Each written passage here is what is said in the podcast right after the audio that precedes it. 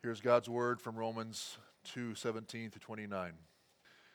But if you call yourself a Jew and rely on the law and boast in God and know his will and approve what is excellent because you are instructed from the law, and if you are sure that you yourself are a guide to the blind, a light to those who are in darkness, an instructor of the foolish, a teacher of children, having in the law the embodiment of knowledge and truth, you then, who teach others, do you not teach yourself? While you preach against stealing, do you steal? You who say that one must not commit adultery, do you commit ad- ad- adultery? You who abhor idols, do you rob temples? You who boast in the law, dishonor God by breaking the law. For as is written, the name of God is blasphemed among the Gentiles because of you. For circumcision is indeed indeed is of value if you obey the law, but if you break the law, your circumcision becomes uncircumcision. So if a man who is uncircumcised keeps the precepts of the law, will not his uncircumcision be regarded as circumcision? Then he who is physically uncircumcised but keeps the law will condemn you, who have the written code and circumcision, but break the law. For no one is a Jew who is merely one outwardly, nor is circumcision outward and physical, but a Jew is one inwardly. And circumcision is a matter of the heart, by the Spirit, not by the letter. His praise is not from man, but from God. This is the word of the Lord. Now let us pray. O Lord, your word is a, is a lamp unto our feet and a light unto our path. Father, help us this morning that you would give us wisdom and understanding, that your Spirit would come and so work in our hearts that we would be transformed by your word this morning. In the name of Jesus we pray. Amen. In many cities within this world, all over the Middle East and the Southeast, and more and more in, in Northern Africa, um, five times a day, every single day, uh, the call goes out in these cities for Muslims to pray over the loudspeakers uh, from uh, the mosques throughout those cities. Uh, the first comes at sunrise. The next comes around noon. Then uh, one at mid afternoon. Then one at uh, sunset. And finally, the last call goes out about an hour later after nightfall. The calls last about 30 minutes, summoning all Muslims uh, either to the mosque or to get on their knees and pray towards Mecca, which is the central city for the Islam religion. I've had friends uh, who have lived much of their adult lives in uh, Pakistan and uh, Oman, and so they have gotten used to this daily ritual, but uh, they've said it does have an effect on you. Hearing it over and over again, seeing it happen over and over again, it really leaves an, an impression on just how religious and devoted these Muslims seem to be much more serious about their faith than most evangelical Christians seem to be. I've had other friends who have traveled to Israel and have seen all the sites around Jerusalem, and uh, one of the most moving for them was visiting the Western Wall, uh, otherwise known as uh, the Wailing Wall. It is the only structure that remains from what uh, was known as Herod's Temple, uh, the very temple that uh, Jesus visited. Uh, each day, devout Jews and uh, less devout tourists uh, spend hours at the wall praying, uh, writing down their prayers on little strips of paper, and then sticking those strips of paper into the wall in a, a symbolic practice of, of, leaving their requests with God. Uh, devout Jews believe God's presence still rests on that western wall. My friends who, who, who've been there said it is quite moving to see these devout Jews just pouring out their prayers toward the wall, some even getting as close as they possibly can to the wall with their mouths almost touching it, hoping that they will be heard, that God will respond. And there are many other folks within the Roman Catholic Church who are also known as being devout with their religious practices. They never miss a Mass. They go to their church to light candles and pray, going through all the motions of, of, of, crossing themselves each time and kneeling on their kneeling benches. And they, they pray their rosaries and they repeat the Lord's Prayer over and over and over again. In each of these cases, the people devoutly practicing these rituals all have the same purpose, the same desire. They are doing these things in order to please God, to, to, to, to seek God to help them, and, and hopefully their, help their families as well to be in a right relationship with God. They're doing all that they can in their own strength and putting their confidence in these outward things so that God will hopefully bless them. Although these religious practices can be moving to witness, God's word here in Romans tells us that no one can hope to please God or to make ourselves right with Him by any religious ritual. It is only those whose hearts have been transformed by God the Holy Spirit who can truly be among the people that God redeems. The people that God will justify as righteous in His sight. In other words, it is impossible for us to make ourselves right with God. We are fully dependent upon Him. So, our main theme from this passage this morning from Romans 2 is that if we are ever to please God, we must have a heart transformed by His Spirit. Forever to please God, forever to be made right with God, we, we, we must have a heart transformed by His Spirit. So here we are at the end of chapter 2 of Romans, and we're still in the middle of the Apostle Paul's argument for why everyone Jew or Gentile, is in great need of the righteousness of God. For we are not righteous in and of ourselves, and we cannot make ourselves righteous. Therefore, we are all in desperate need of the grace of God in order to deal with our sins and to impute to us His righteousness, which is an impossible righteousness because it is a righteousness that we cannot earn. So Paul is directly addressing his fellow Jews now in this argument, uh, and he's, he's pretty clear about that. And he's addressing the, the two main ways that his fellow Jews seek to make themselves right with God, or, or, or what they are putting their confidence in for their righteousness. That is, following the law and participation in the rite of circumcision. So we're showing here that Jews cannot rely on these things and that we cannot rely on them either. For a much deeper work is needed in us. We all need a heart transformation. So the passage clearly divides up into two sections here, verses 17 through 24, on the uselessness of relying on the law, and then verses 25 through 29 on the uselessness of relying on circumcision.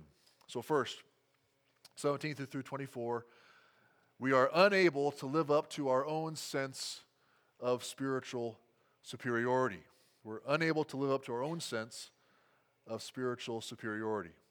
Now, as we look at this paragraph here, let's remind ourselves that in chapter 1, uh, verses 18 through 32, the Apostle Paul, uh, that is the human author of this letter, was focused on the sin and the unrighteousness of primarily Gentiles. At least the, the, the sins that, that Gentiles were, were primarily uh, well known for that is, idolatry and the practice of sexual immorality, in particular, homosexual sin. He then addresses the, the, the moral rule follower who passes judgment on others at the beginning of chapter 2, which could include both Gentiles and, and Jews, but now in these verses, he is turning his attention primarily toward the Jews, toward those who, as we have, have said before, those who have the Bible, those who have the law. The Apostle Paul, of course, was a Jew. As he described himself in Philippians chapter 3, he was circumcised on the eighth day. That is, the eighth day after he was born, which was the tradition of all devout Jews. He was of the people of Israel. He was of the tribe of Benjamin, and he refers to himself as a Hebrew of Hebrews. And so, if anyone knew the Jews, knew their practices, knew what they were putting their hope in, it was the Apostle Paul. And he points out here one of the big problems for, for many of his people who were still outside of the faith. They were proud, they were arrogant in their religion, their religious practices. They had a sense of spiritual superiority. We see this because Paul uses the word boast two times here in these verses in describing the Jews. They tended to boast in their superiority of keeping the law and simply knowing the law, being God's chosen people. They, they thought of, of themselves as teachers, and of course, others were then as children or they were the immature who needed to be taught these things. And Paul seems to be laying, lay, laying it on here kind of thick in verses 19 and 20, he says, And if you are sure that you yourself are a guide to the blind, a light to those who are in darkness, an instructor of the foolish, a teacher of children, having in the law the embodiment of knowledge and truth, you should be sensing a bit of sarcasm there with what Paul is saying, describing his fellow Jews. He's trying to get their attention. Remember, he was once just like them. He thought of himself in this very way. And he's also realized the great problem that he had in believing himself to be this great guide to the blind, this, this light to those in darkness, because of his confidence in the law. The problem was, of course, that he wasn't doing a very good job of keeping the law himself. Remember, one of the main things the law says you shall not murder. And Paul had been with those. He had been rooting for. He supported those who murdered Stephen by stoning him to death. It says Paul approved of his execution. So Paul was just pointing out here how the Jews weren't doing very well at practicing what they were preaching. Back to verse 21. You then who teach others, do you not teach yourself? While you preach against stealing, do you steal? You say that one must not commit adultery. Do you commit adultery? You who abhor idols, do you rob temples? You boast in the law, dishonor God by breaking the law. Now, sadly, it wouldn't take long for us to come up with a list of so called Christian teachers and preachers who ended up being just as hypocritical.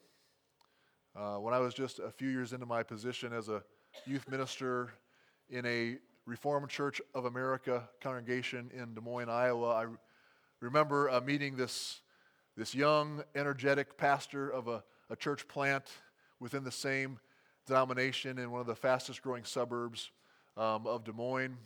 Uh, I was hearing such great things about him, how he's such a, a dynamic preacher.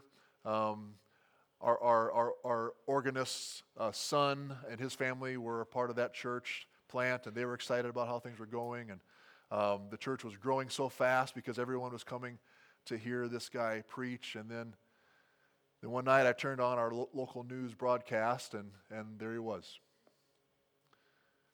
He had been arrested for solicitation the night before, and his name and his church's name were all over the news in the Des Moines area for all the wrong reasons. So I thought of him uh, when I was thinking about verse 24 here For as it is written, the name of God is blasphemed among the Gentiles because of you, because of your hypocrisy, because you're proclaiming to know the law, and yet you're not obeying the law. And of course, if we would take an honest look at ourselves, well, we're not much better. We've all taught our kids never to lie, never to speak a bad word about anyone else. If you don't have anything nice to say about someone, don't say anything at all. And how well have we followed our own teaching?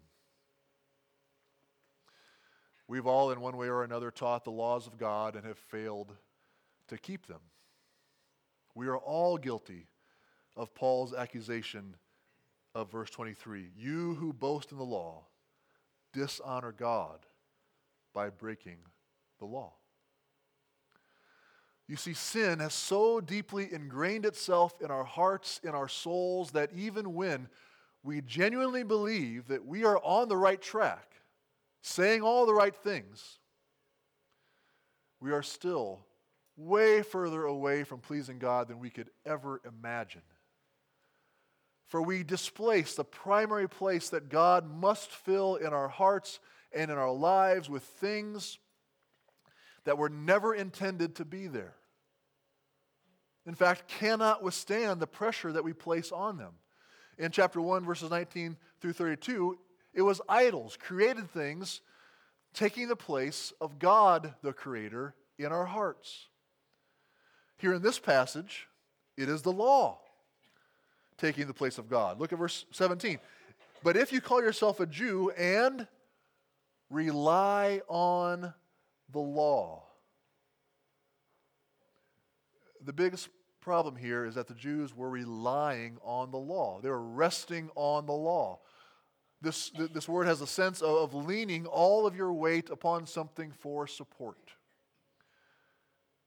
When it came to the coming judgment, the Jews were relying completely on knowing the law and the special relationship that they had with God.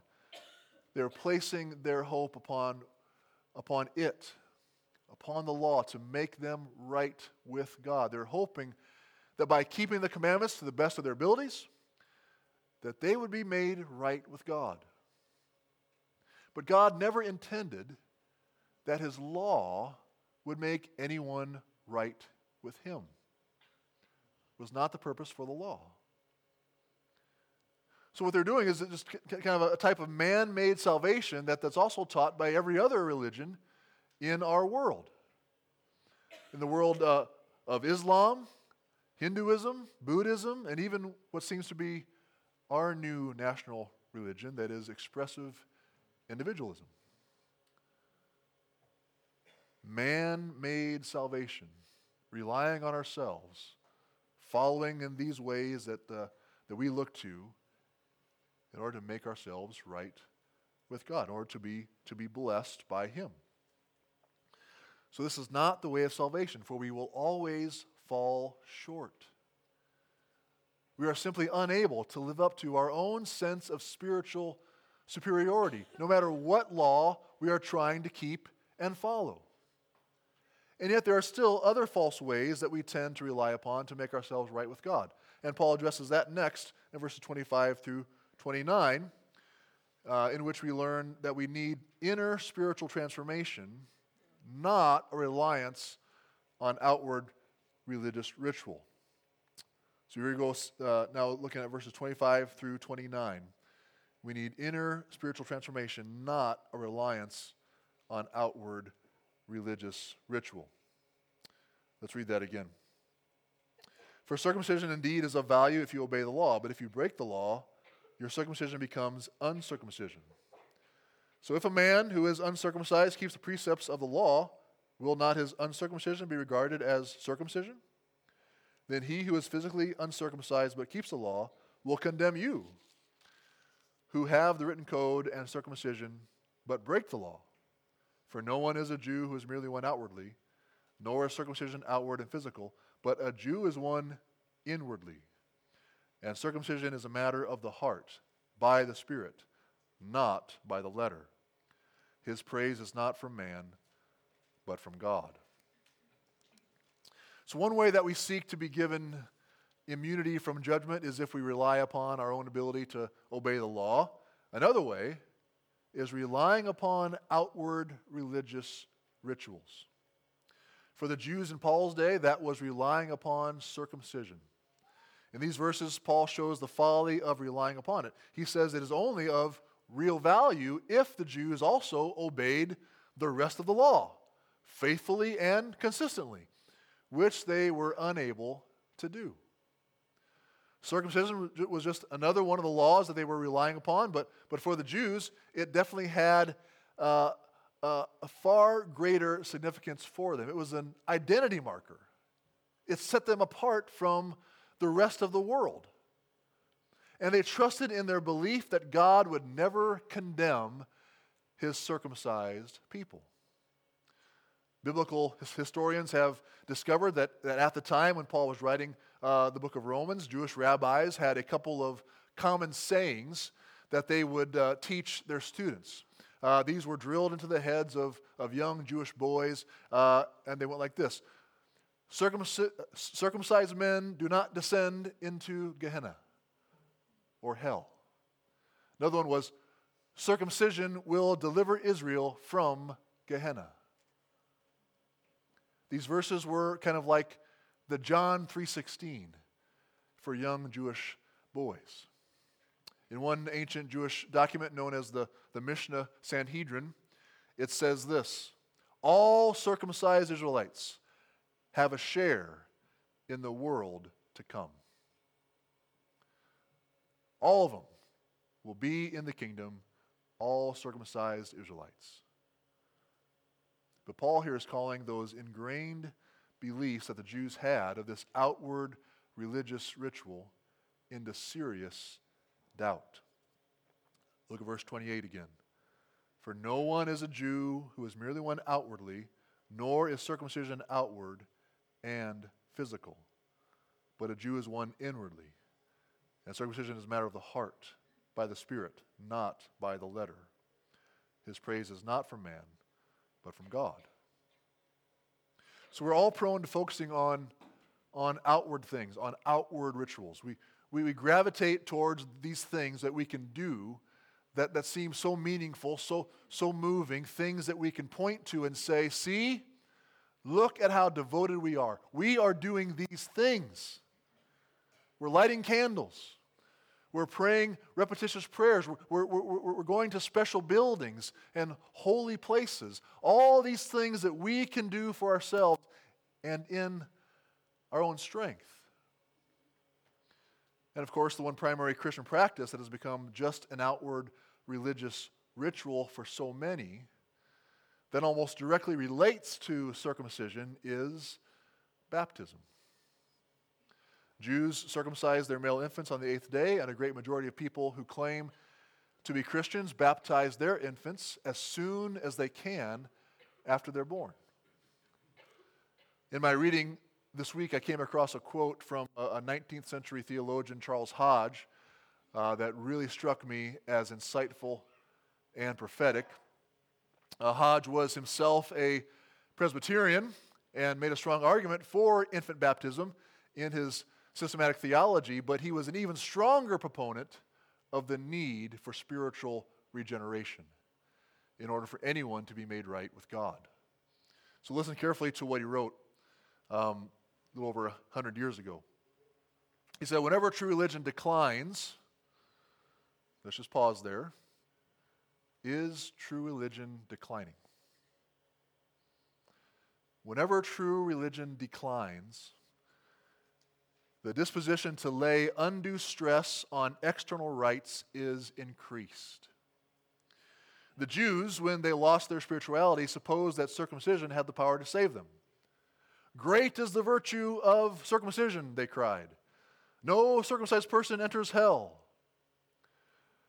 The Christian church, when it lost its spirituality, taught that water in baptism washed away sin. Then he says, How large a part of nominal Christians rest all their hopes on the idea of the inherent efficacy of external rites. That is, what a massive amount of people call themselves Christians are putting their hope in this one thing water sprinkled on them or their children when they're babies. That's it. A nominal Christian is a Christian that's one in name only, that says that they, that they identify as a Christian. They may go through the outward rituals, but they have no genuine faith in Christ that is molding and shaping their lives. And here in, in the Midwest, they are all around us. All around us. But lest we evangelicals get too proud of ourselves, we must realize that, well, we have our own external rites and rituals. Like coming forward, walking an aisle, raising our hands, tossing a pine cone into a fire at summer camp, or signing our names on a response card, and then trusting in or relying on those rituals to make ourselves right with God. How many nominal Christians are out there in the world that point to that as their hope? One of those things.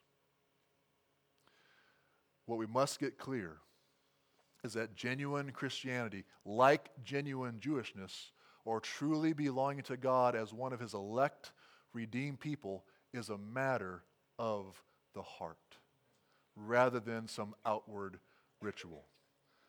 Verse 29 again. But a Jew is one inwardly, and circumcision is a matter of the heart by the Spirit, not by the letter. His praise is not from man, but from God. Now, this was not something new that Paul was saying here. This had actually been what the Lord had revealed to Moses. It is what Moses taught. What was really necessary was not just going through the outward motions of the laws and rituals, but what was needed was a transformed heart, a circumcised heart. If you've read much in uh, Deuteronomy, you, you know the Lord is always calling for hearts to be transformed in that, uh, in that book. And if the Israelites were to truly be his people and enjoy all his blessings, the Lord said in Deuteronomy 6 4, you must love the Lord your God with all your heart and with all your soul. That is, inwardly. There must, there must be this inward work. Then in Deuteronomy 10 12, he says, And now, Israel, what does the Lord your God require of you but to fear the Lord your God, to walk in all his ways, to love him, to serve the Lord your God with all your heart and with all your soul? And then listen closely to what he says in verse 16 of chapter 10 Circumcise, therefore, the foreskin of your heart and be no longer stubborn. Now, I want you to think about what the Lord was calling for there. If you were an Israelite, listening to Moses preach this to you and your family as you were about to enter into the promised land, you had experienced the Lord saving you and your family from oppression and slavery in Egypt. You had witnessed the Lord do incredible things in the wilderness, including seeing his judgment upon your fathers for their sin and unbelief. And you are convinced it is best for you to listen to the word of the Lord and trust in his word fully, meaning you, you know that you must do what it says. You must obey it. And you hear this command from the Lord through his prophet Moses that you must obey. Circumcise your heart. Circumcise your heart. Now, you know what it means to circumcise. You would have seen it done countless times. You, would have circumcised your own sons in your family, but now you hear, circumcise your heart. How am I going to do that? How could I obey that command? Well, there's only one conclusion you could come up with. If you really took seriously what the Lord's command to circumcise your heart was, and that is, it's impossible. It's impossible. It is impossible for me to do that on my own. And I listened again to what Paul says in the last verse of Romans 2. But a Jew is one inwardly, and circumcision is a matter of the heart by the Spirit, not by the letter. His praise is not from man, but from God. The circumcision of your heart can only be done by the Spirit, not by the letter of the law. Obeying the written law cannot accomplish it. You cannot accomplish it. It is something that can only be done by the Holy Spirit. That is, we are completely dependent upon God and His grace if it's ever to happen for us. And in fact, that's exactly what He promised His people through His prophets that He would change their hearts by His Spirit. Towards the end of Deuteronomy, Moses calls the people to repent whenever they experience the discipline of the Lord for their waywardness and their sin, the prophet shares this promise And the Lord your God will circumcise your heart and the heart of your offspring, so that you will love the Lord your God with all your heart and with all your soul, that you may live. What a refreshing and wonderful promise you would have, you, would have heard there as that Israelite, wondering to yourself, how in the world am I going to do this? How am I going to obey this command? Oh, the Lord your God will circumcise your heart and the heart of your offspring, so, so that you can love the Lord your God with all your heart and with all your soul, and you may live. We find Jesus saying a similar thing in John 3 that in order to enter the kingdom of God, you must be born of water and the Spirit. That is, we must be given this new life by the Holy Spirit to change our hearts, to love the Lord, and to follow His ways. He calls it being born again. Something that is, of course, impossible for us to do in our own strength. No one can cause him or herself to be born. That is something only God can do. We are dependent upon Him and His grace for such a transformation. So, my friend, is that something that's happened to you? Have you experienced this transformation? Have you experienced the new birth? Is your heart changed by a spirit? Well, you will know by what you are relying on for your place with God, what you are leaning on to support you through God's judgment. What is your hope settled on? Yourself? What you are doing? What you have done? Some religious ritual that you went through in the past? Or are you relying fully upon God through the Lord Jesus Christ? Is your hope in Him, what He's done for you? If you're relying on Jesus, and praise God, your heart has been circumcised by the Spirit, and He will continue to shape and to mold you by His Word. But if not, if that's not who you are, then pray. Pray. Pray. Repent of your way of living and, and, and what you're hoping in, and confess your inability to change to the Lord, and plead for the Holy Spirit to come and take up residence in your heart. In, in your heart. Seek Jesus. Seek Jesus and ask Him to grant to you the new life, the new birth through His Spirit.